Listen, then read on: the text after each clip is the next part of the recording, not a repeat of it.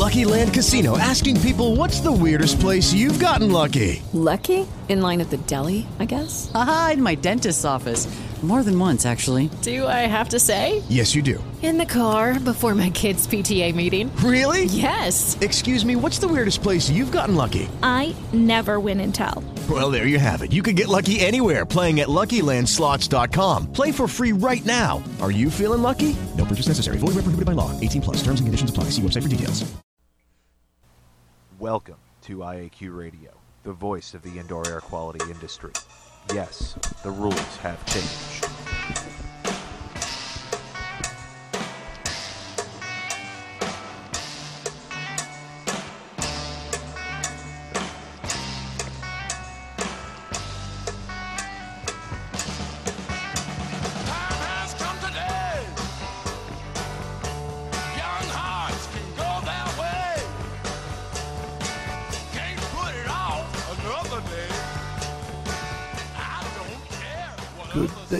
Good day wherever you're listening from, and welcome to Indoor Air Quality Radio, IAQ Radio, for Friday, May 31st, 2013. This week is episode 286. Roxy V and I are coming to you from Studio D in Central City, Pennsylvania. My name is Radio Joe Hughes, and at the controls is Roxy V, Val Bender. Good afternoon, everyone.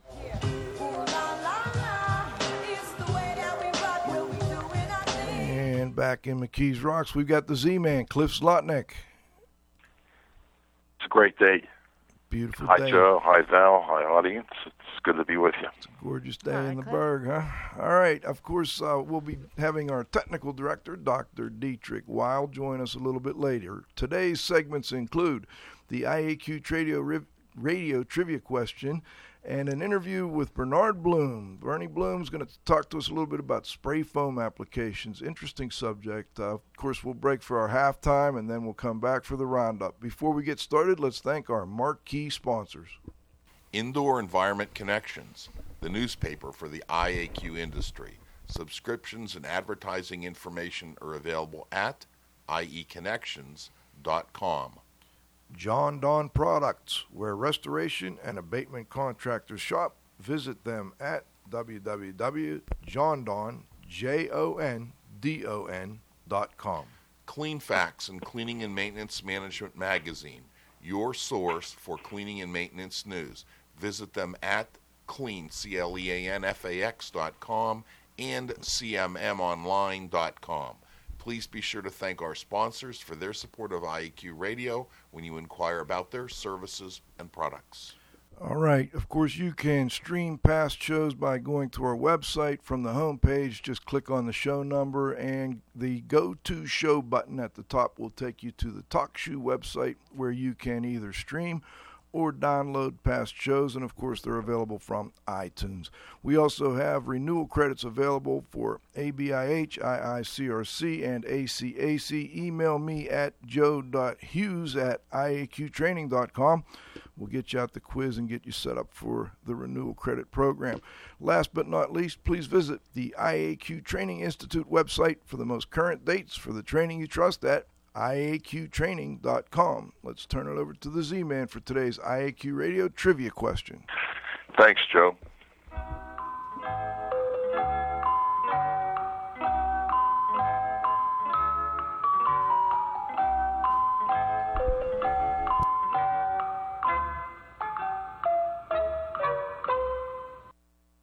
Win a cool prize by outcompeting fellow IAQ Radio listeners and being the first person to correctly answer the IAQ Radio trivia question each week. Submitting your answer is very easy. Either email it to czlotnick@cs.com, or if you're listening to the show live via your computer, you can text in your answer. Congratulations.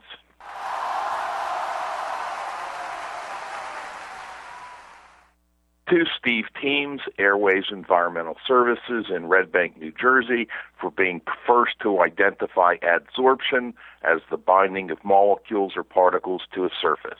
The IAQ Radio trivia question for Friday, May 31st, 2013, has been sponsored by Triska, the Tri-State Restorers and Specialty Cleaners Association, who have been serving the needs of and advocating for their members for over 30 years. Remember, Triska is your link to industry training, certification, standards, and events.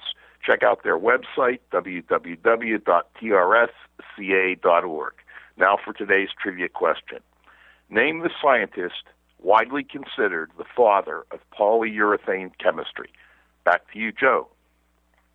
Okay, thank you, Cliff. Bernard Bloom is he's got 4 decades of environmental experience working with both government and private sector. He is the current president of BSEA, an indoor air quality consulting firm down in Silver Springs, Maryland. He's done numerous investigations into conventional and unusual indoor air quality problems. Bernie's got a long history in the indoor air quality and also the regulatory compliance field. He's done work at public health departments in Pittsburgh and down in the D.C. area, and he's also run his own company and worked for some major corporations along the way as well. Interesting background. We look forward to talking to him. Bernie's a graduate from University of St. Louis and also Carnegie Mellon University. Also did some time with Dr. Weil at the University of Pittsburgh's Graduate School of Public Health. Before we get started, I think we have some music for Bernie.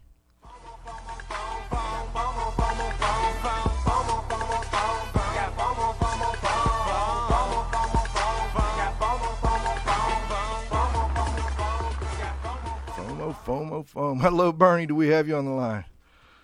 You do. Great. Thanks for joining us. Good morning to you, and welcome to IAQ Radio. I know we've talked about it before. We finally got you on. Looking forward to discussing spray polyurethane foams today, Bernie. What got you involved? I mean, you've got a long history. Let's go back over that a little bit. You've been in the public health area. You've worked with on your own as a consultant, I think, with some other companies doing consulting, and I think you started out more in the outdoor air arena back in the days of your time back in Pittsburgh area.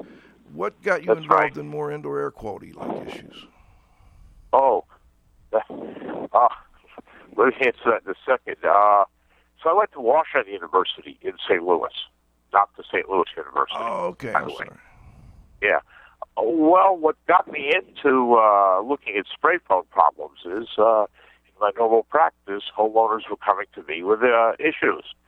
The first one was a few years ago when, maybe 3 or 4 years ago,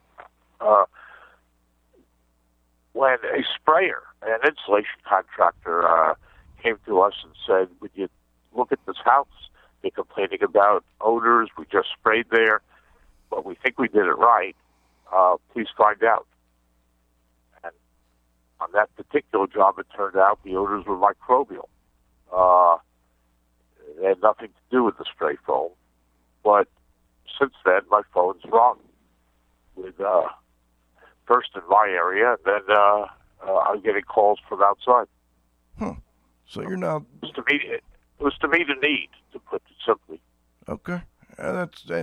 Your background is pretty unique in that respect. I would think you've got a materials science and engineering degree, and then materials engineering. And I know you did some time with the Graduate School of Public Health, so you've done some industrial hygiene type stuff as well.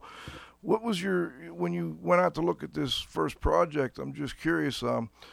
Did you know right away it wasn't a foam issue and that it was microbial, or did you have to do some digging?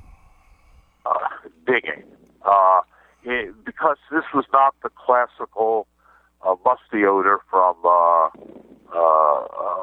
growing mold, and it wasn't obvious that anything was wet, and we finally traced it to a bacterial problem in an internal French drain, but because this happened at the same time the home had been foamed, what had actually happened was that normal points of air infiltration that were blocked by the new foam in the basement were finding other holes in the envelope to go through, and one of these envelopes happened to go over this internal French drain. That's very interesting. That's really interesting to me, because I think it's important to point out that, whenever you're dealing with indoor air quality issues, going in with one thing in mind is obviously a mistake, and you've proven that here. Just looking at the foam wasn't the issue, and in fact, the foam changed the dynamics in the home to the point where another issue that probably existed all along was kind of presenting itself. Is that accurate to say? That's very accurate. In short, when you touch a house, you change it. You got to be sure what you're doing. Now, are all of these... Well, Cliff, you want to go next? Thanks, Joe. Hey, Bernie, thanks for joining us. I've got a couple of questions. I guess the first one is, many of us have gone into a Home Depot and we've seen the insulation board that's sold there, the foam insulation board. It may be blue, it may be pink. Are those materials the same chemically as the insulation that is applied in situ? Similar, but the key difference is not so much the specific materials or input chemicals. It's that foam boards, like styrofoam board, are manufactured in factories where there's strict quality control, whereas what we're doing here with residential spray foam is actually manufacturing the foam in the home, which is not under the quality control conditions of factories. And I hear a lot about open cell versus closed cell foam, Bernie. Can you just kind of give us a little quick primer on the different types of foam that are applied in homes nowadays? Sure. Yeah, so you're right. There's open cell, which is typically 4 times less dense than the closed cell. Closed cell is more moisture resistant. It's denser, it costs more, and it's got different blowing agents typically than for open cell. By blowing agents, I mean those compounds which cause the chemicals to expand, to become foamy. And from the point of view of a user, depends what to use depends on what your specific purpose is, where the home is located, what your budget is, a lot of factors. Bernie, when an applicator decides to go into this business and they buy a set of application equipment or a trailer or the machinery, are they limited to just using one manufacturer's product, or can that system apply all the different types? Well, I can't say all different types, but no, usually they're not locked into one chemical company. And the chemical companies know that. Right? And the trainings, they might be able to use their equipment with different firms' products, but each specific product, let's say an open cell foam from Company X, has its own recipe, its own strict, the rules that you have to follow, the application process, than maybe for a different company. So, same equipment, but different procedures, possibly, and therefore different trainings.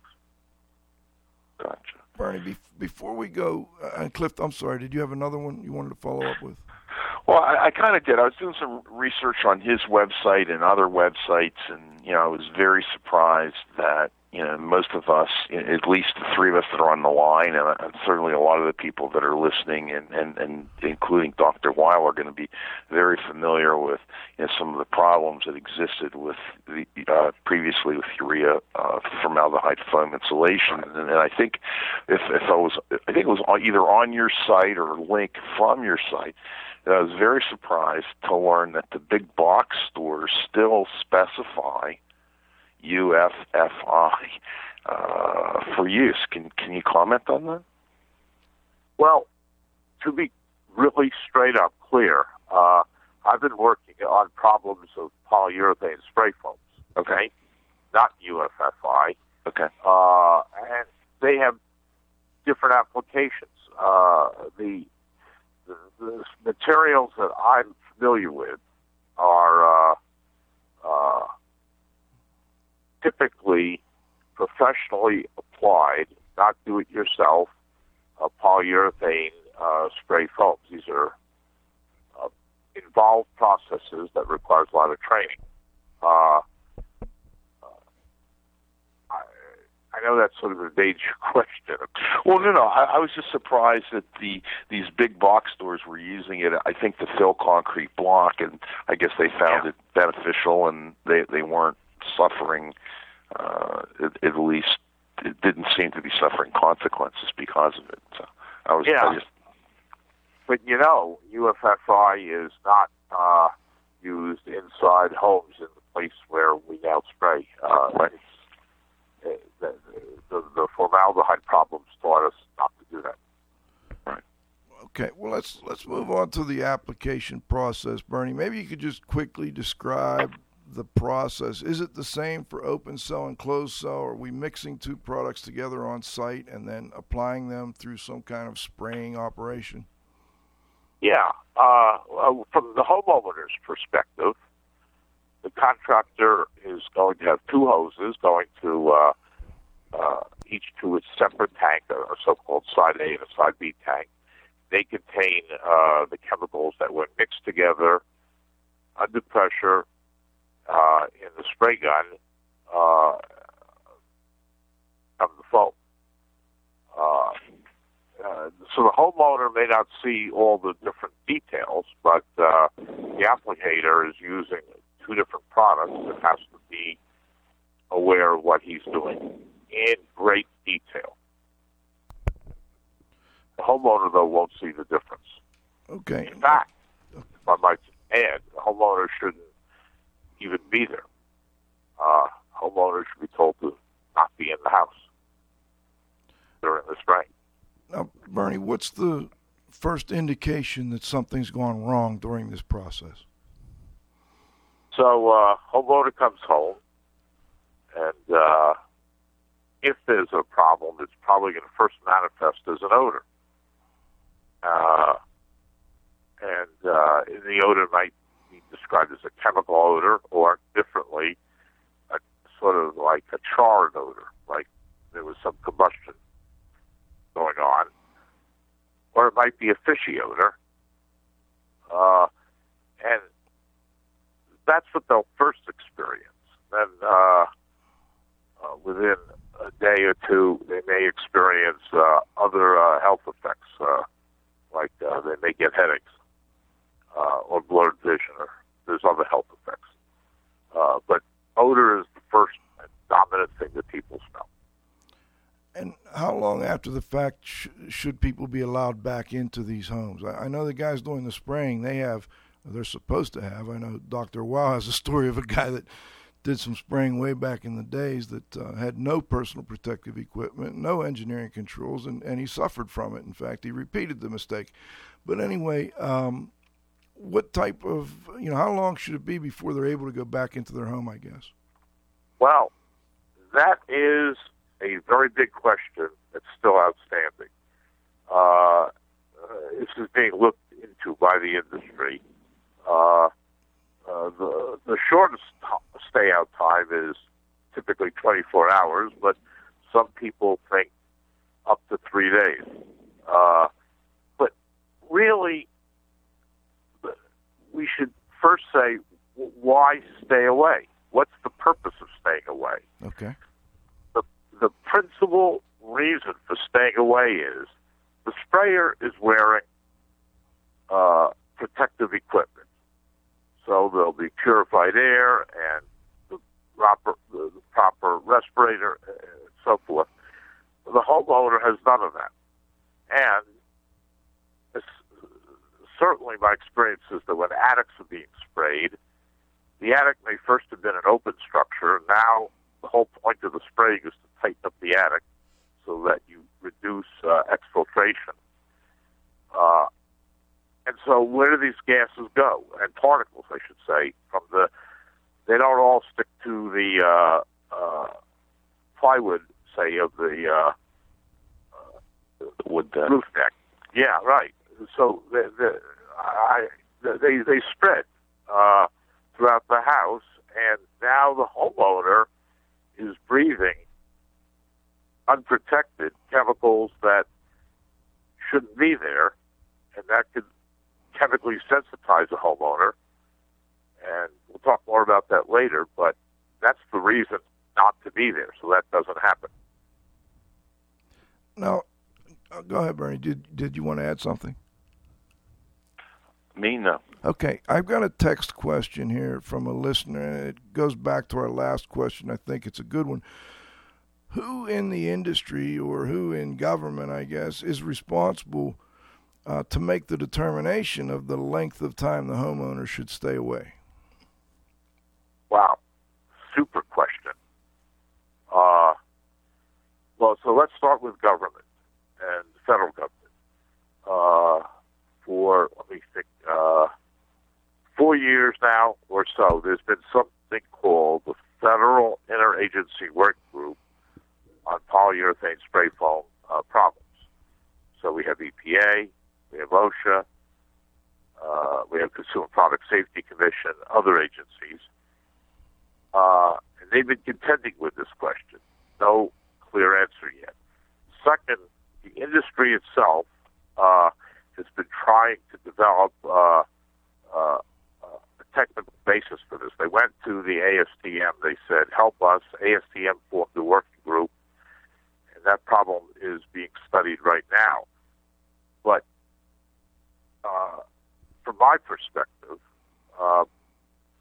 it's hard to see how there'll be a strongly scientifically supported particular keep-out time, because after all, what we're talking about is errors during the spraying process. And I know I went to one meeting of that work group about a year and a half ago, and they're only working with good foams, not foams that were designed to be emitting. So that's on the government side. On the industry side, a key thing is to remember that SPF competes with other products, other insulation products. It has some terrific advantages, particularly in lowering infiltration, but it's still in competition. So if you tell somebody they shouldn't be in their home for 3 days, they're going to say, why? And in addition to the extra cost of having to maybe be in a hotel, they're asking the question, how come I'm not here? What's the story with spray foam? So it's not even just a scientific question. It's also a commercial question. Well, let me ask you a common sense question. And I mean, you know, you're doing these investigations, and you know, certainly, you know, there's a large percentage of these projects that go right, and I would say the majority of them go right. There's a percentage that's smaller that goes wrong. Do you believe that this is a fundamentally flawed procedure that shouldn't be done at all, or do you think that, you know, training is the answer, or better environmental controls are the answer, or what? You know, what's your opinion, seeing what you've seen? So we have 10 hours to talk about this, right? I'll try to boil it down to a short answer. Certainly, it's true that for every job that goes bad, there are many that don't. Okay. We should stand back. I mean, there are tens of thousands of these jobs happening in our country every year. Consumer Product Safety Commission is trying to figure out how many are going bad, but it'll be a much smaller number when they come up for air with the number. But the thing is, we're asked to manufacture in a home. Manufacture in a home means that inevitably some fraction go right. So we can reduce penetrating, but that's all we can do. Okay. So let me get this. Let me. Let me just add something. Go ahead, please. I hope it's seeing legacy problems. That is, problems that started 2, 3, 4 years ago. The industry is working to reduce the failure rates by upping the training, but until the chemical industry, who's selling to the installers, homeowner can't buy this directly, until they get serious about enforcing their requirements contractually, requirements such as exhaust ventilating at the job site or better training, we're going to have a residual number of these problems. It can be reduced, but it's not going to be made to go to zero. Okay, and let me just clarify and make sure I'm understanding this right. You're not contending, and I don't know who is or if anyone is, that there's a defect in the product. It's more there's a problem with the application and with applying it when it may not be appropriate to apply it. Is that accurate to say? Yes. This is not to say that the chemicals that are delivered to the commercial applicator are what they're supposed to be 100% of the time. But generally, to get it right, there's a lot of things, everything of which you have to do right. So let me boil this to an illustration. Suppose somebody's using a product in an attic, and the requirement is don't spray if you're under 50 degrees Fahrenheit. Suppose that the guy goes ahead and sprays. It could be a problem. Absolutely. Now, let me also clarify one more thing. It appears, at least from what I've seen and read, most of the problems occur not so much in new construction, but in retrofitting of older homes. Would you agree with that, or would you say? Hell no. No? Okay. No, not at all.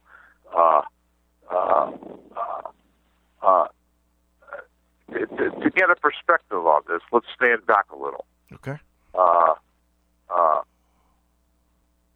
So, of course, at any one time, there are more retrofit jobs going on than new home jobs, because, there are few new home starts relative to the stock of existing housing. But code changes, especially in 2012, with the acceptance generally around the country of the International Energy Conservation Code, required new homes to be much tighter on an air exchange per hour basis. And one of the ways to achieve that is with spray foam. And in order to get spray foam right, the contractor will sub it out to one of these spray foam insulation guys. And if the house is still, if that foam is still off-gassing when the purchaser takes possession, moves in, that's a problem. And I've seen that. And I've seen it in, half a dozen states. It's not unique to any one region or any one applicator. Okay. All right. Well, let's see. We're getting close to halftime. Cliff, do you have one more before halftime? No, let's do it after, Joe. Okay, and I got a quick one, I think, Bernie, that I can get in before halftime, I hope. Do you see more problems with open cell foam applications or closed cell, or no difference? I see more of a problem with open cell because there's more open cell jobs. Gotcha. This is something that needs to be explained. Open cell foams are not just emitters. They're also absorbers. That is to say, chemicals in new house construction, such as terpenes or aldehydes that are inherent in OSB and will be emitted into the house, normally would be exchanged out of the house. And I've worked in houses that were like that, new homes, with open cell foam in attic and in walls and even underneath the floor. And what you see when you study the foams, these are houses that have never been furnished and never been occupied, is you actually do headspace testing on the phones, you see that there are these aldehydes and terpenes that come from the building materials. So that moves up the count on total volatile organic compounds. Now, if somebody's been chemically sensitized in their house, then they may not be able to stand those compounds, even though that's not a standard foam profile. It's complicated is my message. Gotcha. Okay. Let us do our halftime here, Bernie. We'll be right back after we thank our sponsors with Bernie Bloom. We're talking about spray foam issues and answers, and it's been interesting so far. The second half, we'll get into a lot more detail on application and then remediation.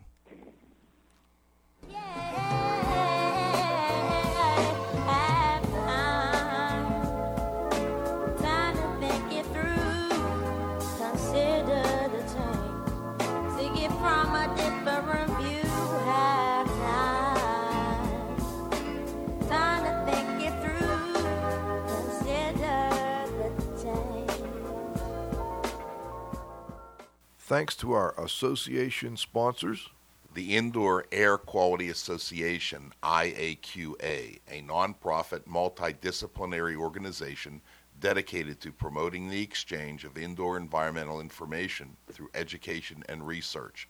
Visit them at www.iaqa.org. And thanks to our advertisers, Gray Wolf Sensing Solutions, who use advanced sensor software technology and embedded computers to provide superior environmental test instrumentation. Visit them at wolfsense.com. Legends Environmental Insurance Services, the experts in insurance for environmental consultants and contractors for over 20 years. Learn about them at legends-enviro.com. And, of course, our marquee sponsors, Indoor Environment Connections, the newspaper for the IAQ industry. Subscriptions and advertising information are available at ieconnections.com. John Don Products, where restoration and abatement contractors shop. Visit them at www.johndon.com. Clean Facts and Cleaning and Maintenance Management Magazine, your source for cleaning and maintenance news. Visit them at cleanfax.com and cmmonline.com. Please be sure to thank our sponsors for their support of IAQ Radio when you inquire about their services and products. Okay, we're back with the second half of our interview with Bernie Bloom. Bernie, let's get you back on the line here. When it comes to these spray foam application projects, we've gone over the background and how it's applied and all of that. Now, once we've got a project where people suspect there's a problem, how do you go about? Go ahead. Go ahead. How do you go about assessing the issue? Okay, let's look at it from the perspective of somebody who's called to a house by a homeowner. Now, like any other indoor air quality investigation, you get a terrific history of when the stuff was applied, what happened, where were people when it was applied, and in the days and weeks thereafter. If somebody tells me that they smelled a charring or combustion type odor and it was a closed cell foam, I might take a knife and cut into the foam and see if what might be a normally green color is turned yellow. Some manufacturers put indicator compounds in there that will change color to tell them if the process went too hot. And the suggestion, the reason for wanting to know something like that is, well, if you know what happened during the process, it might help you know what to look for. The first rule is not go out and do an IAQ test. It's to understand what happened. The homeowner's concerned about three things. By the time I've been called, they're living someplace else. They're not in the house. That's the common situation. Okay. So they're concerned, who did what to make my house like that? What do I do to fix my house? Is it fixable? And what do I tell my... Always, right? Yep. Right? And it's another question, which is, what do I tell my doctor? Does my doctor know what he's doing? I'm not a lawyer or a physician, madam, but... So we get a fact profile. If this is a situation in which the homeowner is interested in what happened, the homeowner's probably been to some other people even before they get to me.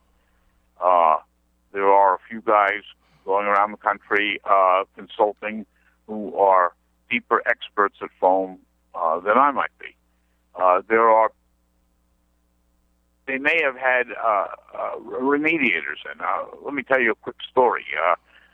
I have a customer on Long Island, on the South Shore. He got hit hard by Hurricane Sandy. He had a mold remediation done. They removed, among other things, so this is a stick house, a wood-framed standard house. And then somebody sprayed closed-cell foam into the stud cavities, rehung and painted the drywall, and then the odors began, as I was describing. What did that family want to know? How do you fix the house? Is it fixable?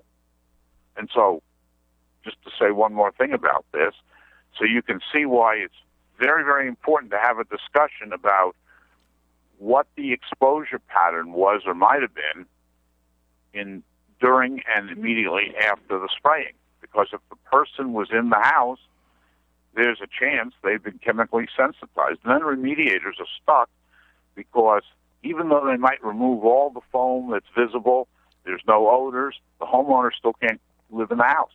It's not psychogenic. It's not in their heads. It's this phenomenon that some people call sensitization, other people call hyperreactivity. And so that is a big fork in the road for a potential remediation. The remediation may then be only to get rid of the odors so that the house can be sold, because usually these houses they've lost an enormous amount of equity because of the odor. So that's how an investigation begins. Okay. Bernie, in terms of this investigation process, what about external factors? Have you ever seen a situation where the house or the building is fine, that people were able to live there? It's years after the application, and something catastrophic happens in the house. There's a fire. There's a water loss. There's a sprinkler discharge. Does water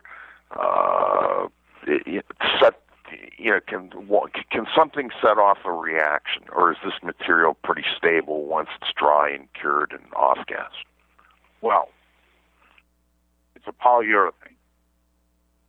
They're subject to combustion, to smoking. Okay.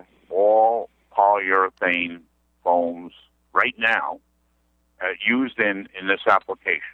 I'm not talking about memory foam in a mattress or in a couch. They all have fire retardants in them.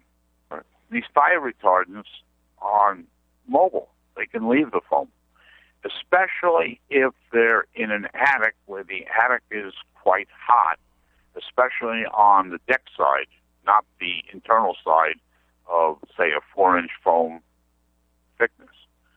As to moisture, I know one house,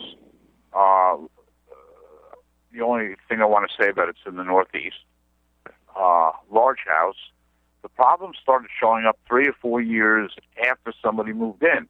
And there are some folks in the remediation business who think that certain open cell foams are subject to degradation under high relative humidity conditions. Maybe that was happening. This house was along the seaboard.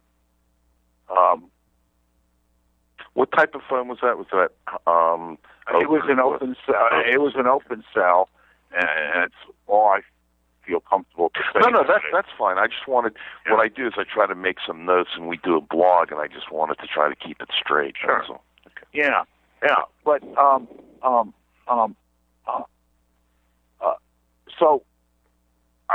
let me just add one thing to my answer. Anything that sets off a fire is bad news for foam, but it's more generally bad news, right? Usually, if there's going to be a fire, it's going to occur during application. If the foam was, there are certain closed cell foams that you can only spray 1 inch or 2. You may want to achieve 6 inches for our value purposes. Mm-hmm. Okay, so the typical manufacturing requirement would be after you sprayed 1 or 2 inches, wait 10 or 20 minutes. Let it cool off. The foam's an insulator. It takes time for the heat to get out. The chemical reaction that forms the foam is highly exothermic. It generates heat itself, maybe 150 degrees Fahrenheit. So houses that are sprayed rapidly with this stuff because, let's say, the contractor wasn't paying attention or was rushed because they got another job tomorrow or any of a number of reasons, that foam can get so hot that an explosive fire can start. That happened in Massachusetts a couple of years ago. That's more typically the catastrophic event that you mentioned. Well, no, I mentioned really the opposite. I think that you may have misunderstood. I'm talking about a fire from another source, like it's a home or it's a building, and there's a kitchen fire or whatever, and the house gets smoked up or whatever, and that's what I meant. So, well, with respect to what you just helped me understand, so there are building codes that require 15-minute firewall protection, separating foam from the rest of the house. For example, that's satisfied by 1/2 inch of gypboard in a conventional wall. Now, when foams are sprayed in attics, either rafter or truss design attics, that foam is exposed. Right. There are coatings called intumescent, basically spray paints that can be put over it to buy the time. So if there's some thermal event that, gets into the attic, and heats up the foam, that can set the foam off. Okay. I mean, I understand that if it got hot enough and so on and so forth, that you might have flashover or whatever. I was more concerned about, something less than that. But I appreciate the thoroughness of the answer. Well, I haven't run into it. Is the short answer. Okay. Now let me ask this, Bernie. Once you go through your initial, I assume you take a piece of the foam. You maybe you put it in a jar and then seal up the jar and then take off the lid to see if it smells down the road. I mean, is that? Yeah. That is standard practice. Okay. Learned at the feet of Joe Seabrook. Okay. I should add. Okay. And now people might want to take that foam in the jar. I use standard ball mason jars, 1/2 liter. If you let that jar just sit in the sun, you open the lid, you can have an overpowering odor. I mean, not necessarily, but that can happen. And I've got a library of mason jars for jobs that go back a number of years now. Some will keep smelling like that for a number of years. The material in that jar can be sent to the GCMS lab for analysis. Mm-hmm. The heads. What do they analyze the headspace? Yeah. A standard ASTM small chamber test, or some people just call them jar tests. I mean, those are different. but you get a sense of what's in there. And in those tests, you can take the foam and reheat it to the temperature it would operate at during its normal operation in a house. So walls might be not as heated as hot. The foam from walls might not be heated to the same as you would an attic. And if it's in a crawl space, normal ASTM procedures might be too warm, actually. But that only tells you some information. It's been, I think, correctly pointed out that foams in a retrofitted house can absorb other indoor air contaminants that normally would exchange out. So it's possible to see compounds that were not part of the original foam. And I've had situations where when you test the air in the house, you don't see some of the compounds that you see in the foam headspace test, even when you take into account temperature differences. So it boils down in some cases to a real judgment. Bernie, is there any room for optimism? I mean, are there any remedial procedures? I'm sorry, are there any remedial procedures other than removing it that can fix a problem? Well, so like any other subject in IAQ, you know, you get 5 people in a room and you'll have 7 arguments going, right? Right. So there are some people who think that you can cover the foam with some material like a foil, a metal foil, to reduce emission rates. The magic coating that we would all like to have that would not affect an already sensitized homeowner, but is terrific against diffusion of compounds that get to the foam surface to prevent them from being emitted into a space, I don't know of. That I don't know of, it doesn't mean it doesn't exist. The cleaning foams at the surface doesn't do any good, I think, because if the foam is 5 inches thick, you have diffusion from off-gassing from deep within the foam, it'll get to the surface again. So here's the optimism.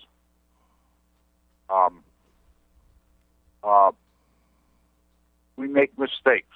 We learn from them. We feedback. Prevention is the key. Industry and government understand that. Prevention of failures. The key to prevention is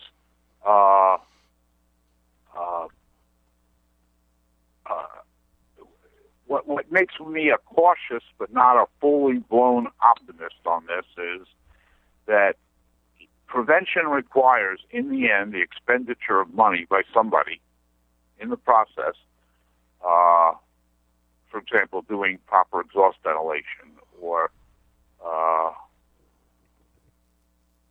doing the job slower so as to follow all rules. And that costs money. And so the foam's going to find its place. It's in our world. It'll level off at probably a higher price than it is now because prevention costs money. But I'm optimistic that fewer adverse jobs seem to be happening in the last, say, 18 months than in the preceding 4 years. As far as optimism in terms of remediation houses, it's very, very hard to remediate without taking this rigid material and making foam dust. Foam dust is a serious issue. Why? I'm working because now the area of the small particles, which are still not finished off-gassing, is the specific surface area of a small particle is much, much bigger in the aggregate than bulk foam. Yeah, I mean, there's more to it than that.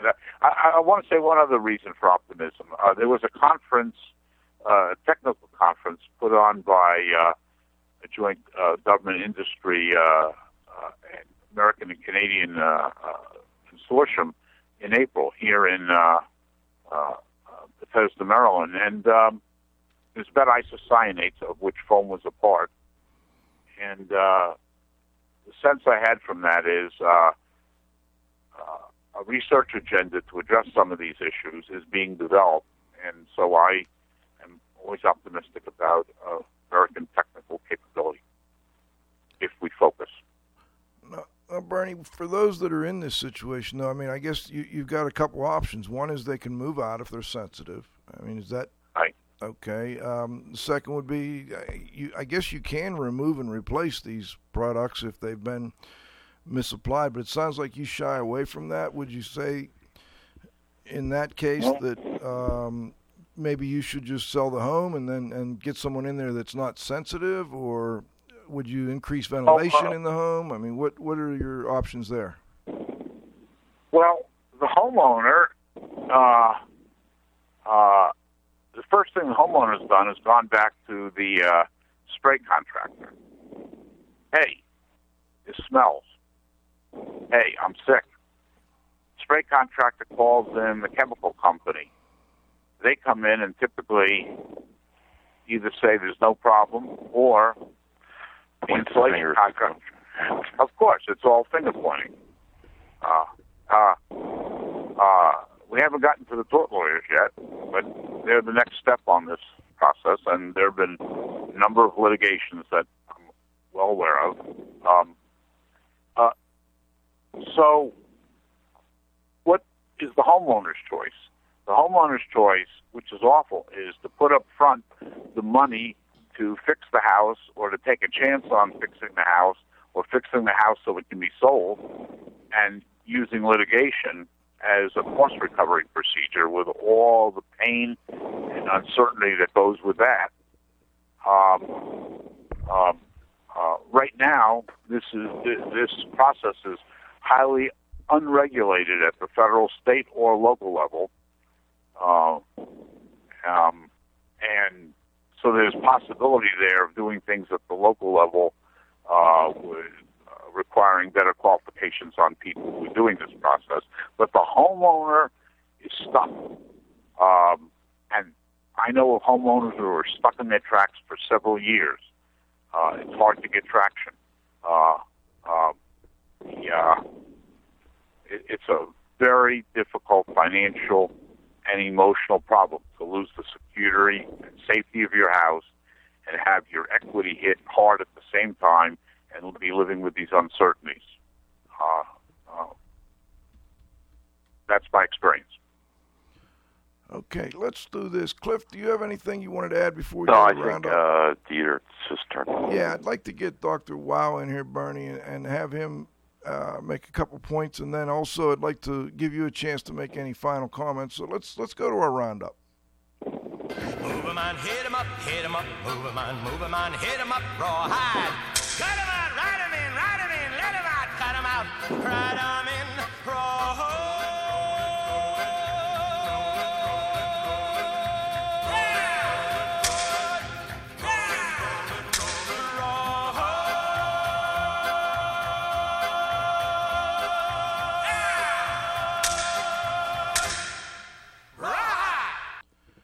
Before we go to Dr. Weil, Bernie, let me ask you a quick question. I mean, it seems to me you've got manufacturers out there who are making these products. They know that, you know, occasionally things go wrong.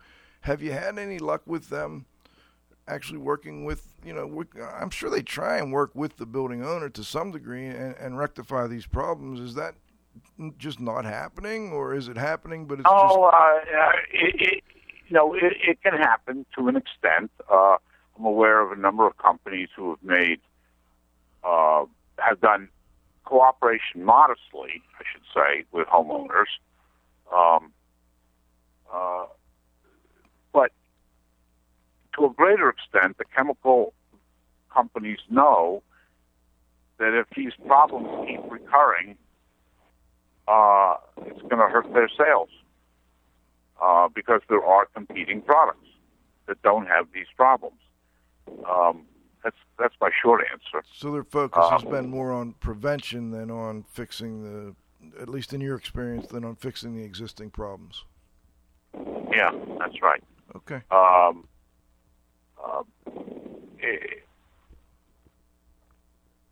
I don't have anything of great wisdom to add beyond what you just said.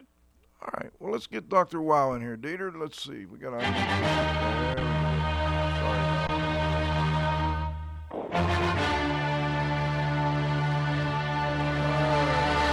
Hello, Dieter. Do we have you on the line? Absolutely. Can you hear me? You sound great, Dieter. I'm sure you've got a couple things you'd like to add, or maybe a question for Bernie. Yes, for another hour or so.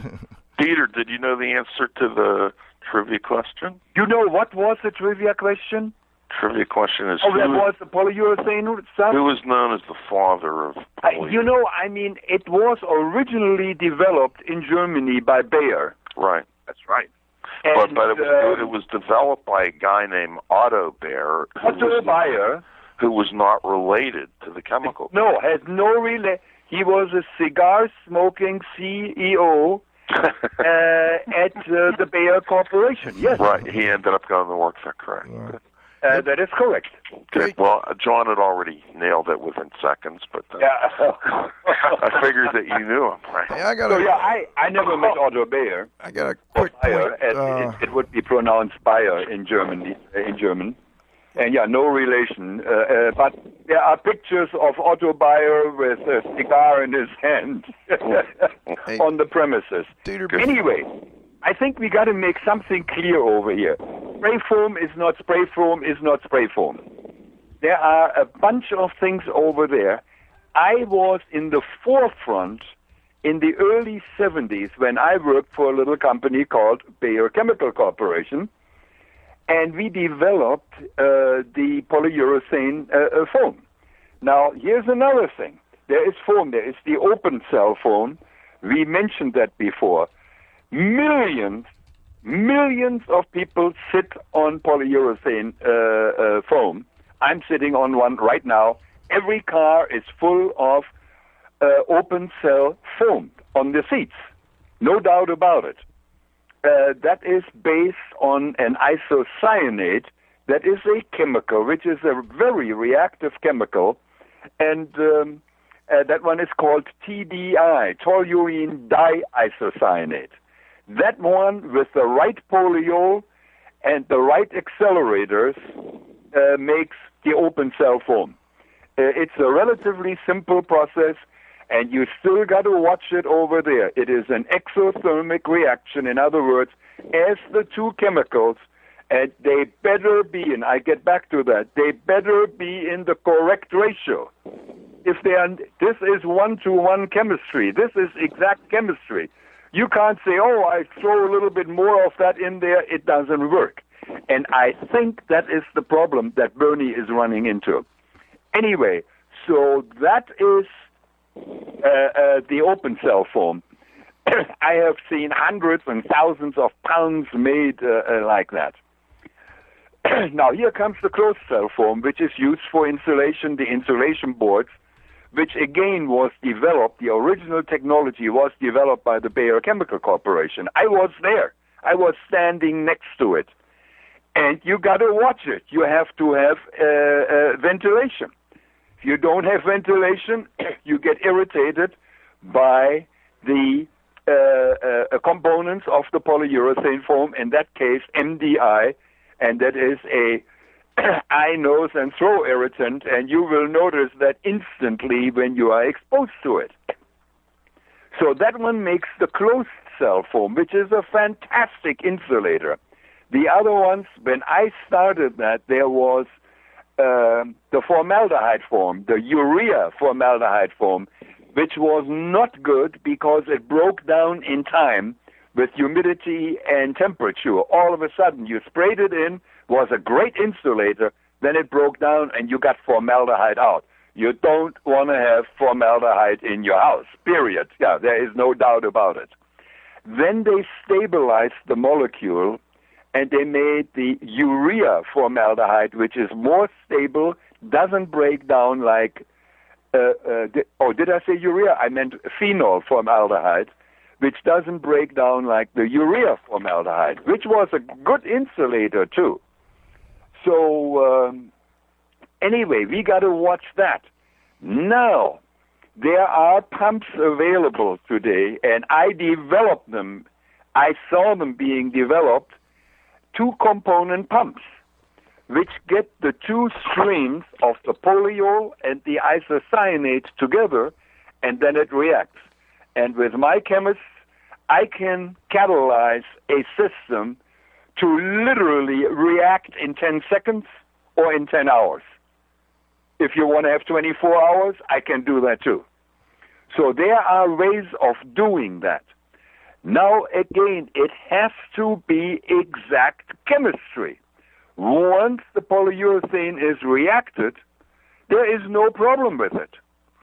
If you overdo it on one side or the other side, the polyol smells, and it smells a little bit, how should I say? I don't want to say rotten eggs, but it doesn't have a pleasant smell.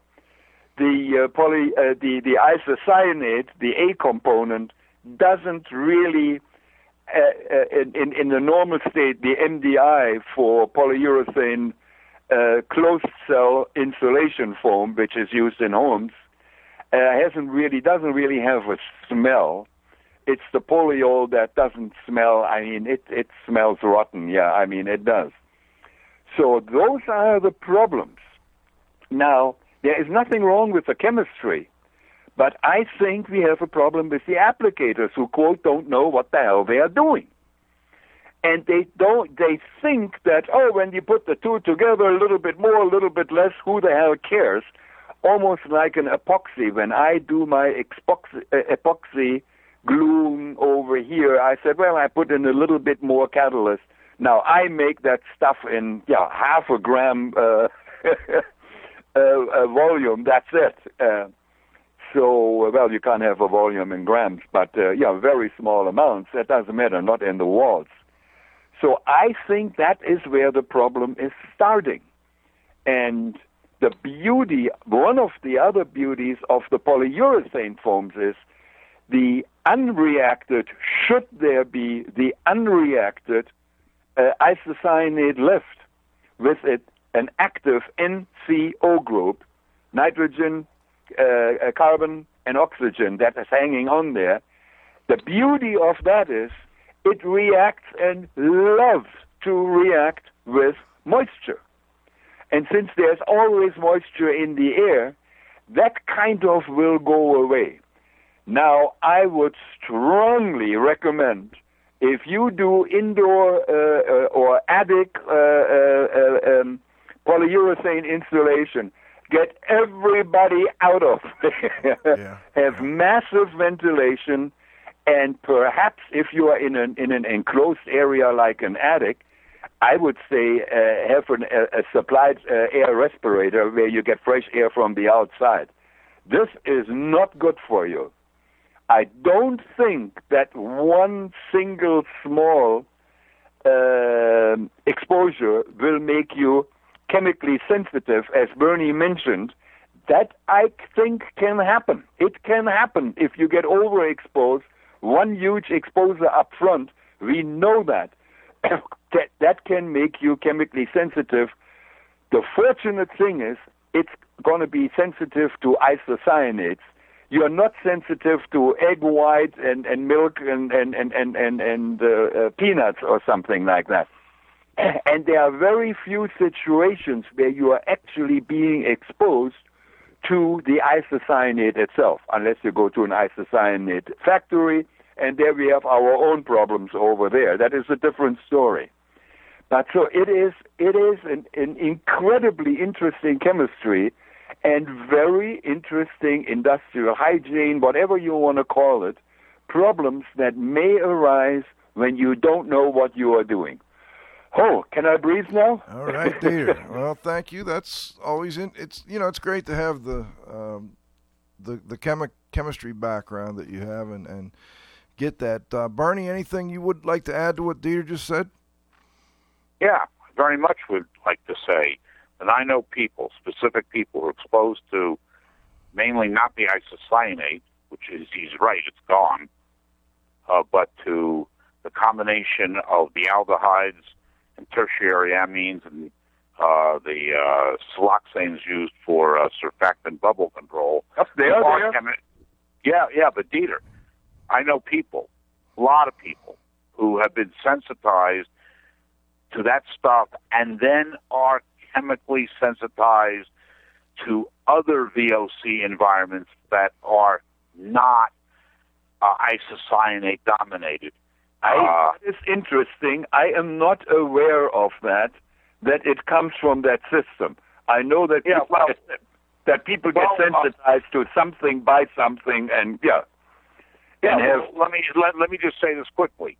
Sure. At this conference I went to on April 4th, one of the principal speakers and organizer of this conference, an MD who specialized in isocyanates, who's in an academic environment, a very well-known physician, stood up and said, I don't think it's the isocyanates that are by themselves. I think it's the mixture of these things. And when I go and sample homes, either there's a profile, and I might be in the home 6 months after it was sprayed, and we do a standard GCMS-based test using the right labs and so forth. Okay, that's fine, yeah. Yeah, and we'll see acetaldehyde and hexaldehyde and propanaldehyde, higher molecular weight aldehydes, which form during this complex chemistry that you mentioned. Yeah. Why? Yeah, because the glycols gave up their H's and OH's. That's right. They can be oxidized to be ketones and aldehydes, and this stuff is irritating. Oh my God! All aldehydes are irritating, no doubt about it. Right. So here's my point: that what happens to some homeowners is they didn't get out, as you and I are advocating. Okay. They weren't told to get out. I mean, they weren't told, you know. Yeah. And so now they're not out of the house, and they go to a pulmonologist, and they may have chemical asthma, or the phenomena might be neurological, and the problem is it's not just those original chemicals anymore. For some of these folks, I guess that can happen. Yeah, you and I should talk about this sometime. Yeah, we will. Well, hey, we talked the other day. It's the gentleman you mentioned, the MD. Is he from Tulane University? Well, interestingly, no, she's from Yale. Oh, okay. I know her also. I know Hans Weil. Has the same last name as mine. He doesn't know how to spell his name. We'll talk later. Okay. I gladly talk to you about it because I have been away from Bayer, as you know, for 30 years. So I was there in the beginning. I have no idea what the heck is going on today. I know what happened. You don't get out of it that easy. You are the cause of all this problem. And if you look out your window now, you'll see the police cars arriving to take you away. Okay.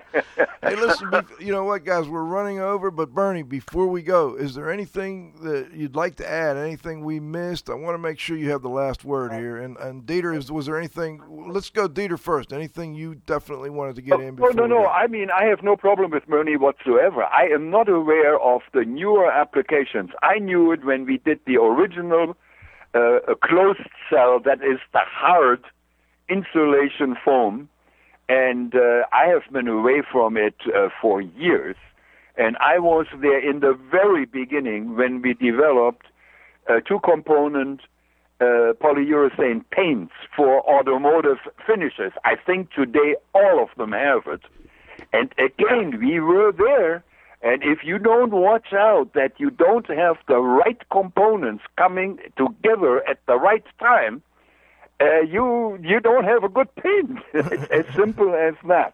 Okay. And here's what I want to add. Go ahead, Bernie. I think residential single-family house SPF spray polyurethane foam is being oversold. It's sold. And what differentiates it from other insulators, it's also an infiltration reducer because the foam gets into cracks then and cuts off exfiltration. But if houses are over-tightened, which is something I see happening on attic spray jobs, then that reduces the exchange rate and the houses become too tight. So then the energy auditors or the contractors might say to the homeowner, now you have to install an outside air system, like an air-to-air heat exchanger, to offset the fact that now your house is too tight. And then the capital and operating costs of the technology more than offsets the so-called savings by reducing infiltration. And I think that what we need here is a kind of a truth in advertising on this type of product. Well, people are making decisions without sufficient information. Without realizing that if you tighten it up too much, you're going to affect everything. And I think, and that's, I see a lot of the comments in here that, you know, ventilation is the key. And awareness is another key. People have to be educated about the pros and the cons of these solutions that people are presenting to them with respect to energy efficiency. It's not all about energy. Yeah, okay. That's right. A lot of this growth is driven by desire to reduce carbon footprint, which puts the federal government pretty directly in some cases online for advocating the use of this stuff. But without the controls, the critical controls that Dieter Weil mentioned. Nobody should allow a foam job to be taking place in their house if the insulation contractor can't answer this question. So, contractor, how do you intend to exhaust ventilate this house? Show me your equipment and show me how you design the exhaust ventilation. If they can't answer that question, homeowners should say, I think we're not going to do this job with you. I can't think of a better way to end it, Bernie. That's well said, and I think everyone would agree. And I know we've got a good point up on the chat board. So well done, Bernie, Dr. Weil, Dieter, Bernie Bloom. Thanks for joining us. It's been a lot of fun. Anytime, you know that, Joe. Dieter, always, pleasure, as always. As usual. Bernie, we'll have to get together. I hope in August I'll see you up at summer camp. Yeah, that's right. Yeah, that's a good place to meet. Yeah, and let Joe pay for the food, right? There you go. I like you a beer. How about that? Right. When I say Joe, I don't mean Radio Joe. Very good. Okay, take care, man. Thank you. Okay, thank Bernie. Bernie. You take care. All right. This is Radio Joe Hughes saying thanks to this week's guest, Bernie Bloom. Great job on the spray foam issue. Also to my co-host, the Z-Man, Cliff Slotnick. Well done, Cliff. Very interesting show. Very interesting. And, of course, to Val Bender at the controls, Roxy V. Sure, thanks, everyone. Thank you, Val. And, of course, to our growing group of loyal listeners. Nice group on today. Thank you all. We'll see you back next Friday at noon for the next episode of IAQ Radio. Maybe I didn't hold you all those lonely, lonely times. And I guess I never told you I'm so happy that you're mine. Little things I should have said and done, I just never took the time. But you were always on my mind.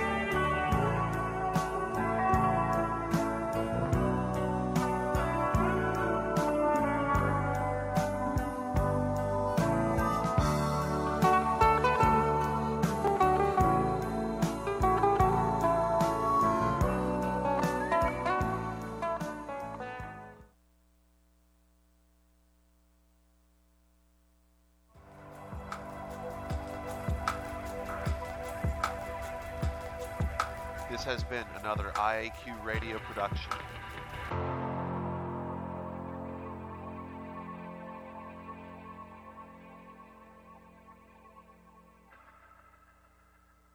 With the Lucky Land Slots, you can get lucky just about anywhere. This is your captain speaking. We've got clear runway and the weather's fine, but we're just going to circle up here a while and get lucky. No, nothing like that. It's just these cash prizes add up quick. So I suggest you sit back, keep your tray table upright, and start getting lucky. Play for free at LuckyLandSlots.com. Are you feeling lucky? No purchase necessary. Void where prohibited by law. 18 plus terms and conditions apply. See website for details.